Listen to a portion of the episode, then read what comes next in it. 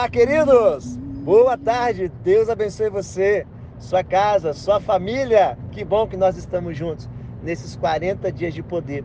Meu Deus, eu estou muito feliz. A cada dia eu fico mais feliz ainda porque eu tenho visto o poder de Deus se manifestando, tanto na minha vida como na vida de muitos. Então a palavra que eu digo para você é: não desista, não desista, permaneça firme nesse propósito. Eu quero compartilhar com você 1 Tessalonicenses capítulo 5, versículo 17.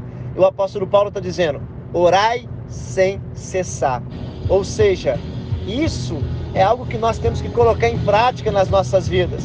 Porque aqui não está dando uma opção para você, querido. Aqui é no imperativo, é uma ordem. Assim como encher do Espírito Santo é uma ordem, e assim como o ide de Jesus também é uma ordem. Então quero que você entenda essa palavra de Paulo. Toda ordem de Deus é uma lei, ou seja, e em Cristo toda lei é um princípio.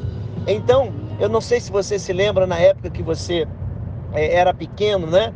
Toda vez que o meu pai me dava uma ordem e se eu não cumprisse a ordem do meu pai, eu sofria drasticamente as consequências. E olha que interessante, e todo princípio que você não cumpre, você também vive a consequência. Só que a consequência que eu vivia do meu pai era uma punição. Eu apanhava, tomava uma chinelada. Só que hoje Deus não quer punir você. Ou seja, todo princípio quebrado é você que se auto se pune. Presta atenção nisso.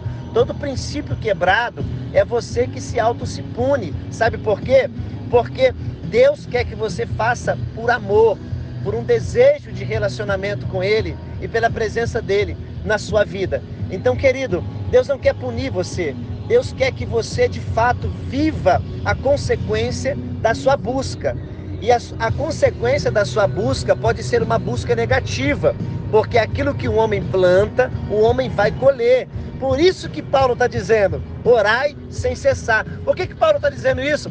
Porque a oração é uma plantação, querido, e quando você planta, você colhe. Então, nesses 40 dias, eu creio no poder de Deus se manifestando sobre a sua vida, sobre a sua casa e sobre a sua família. Deus te abençoe e vamos continuar orando sem cessar. Que Deus abençoe sua vida, sua casa e sua família. Um grande abraço.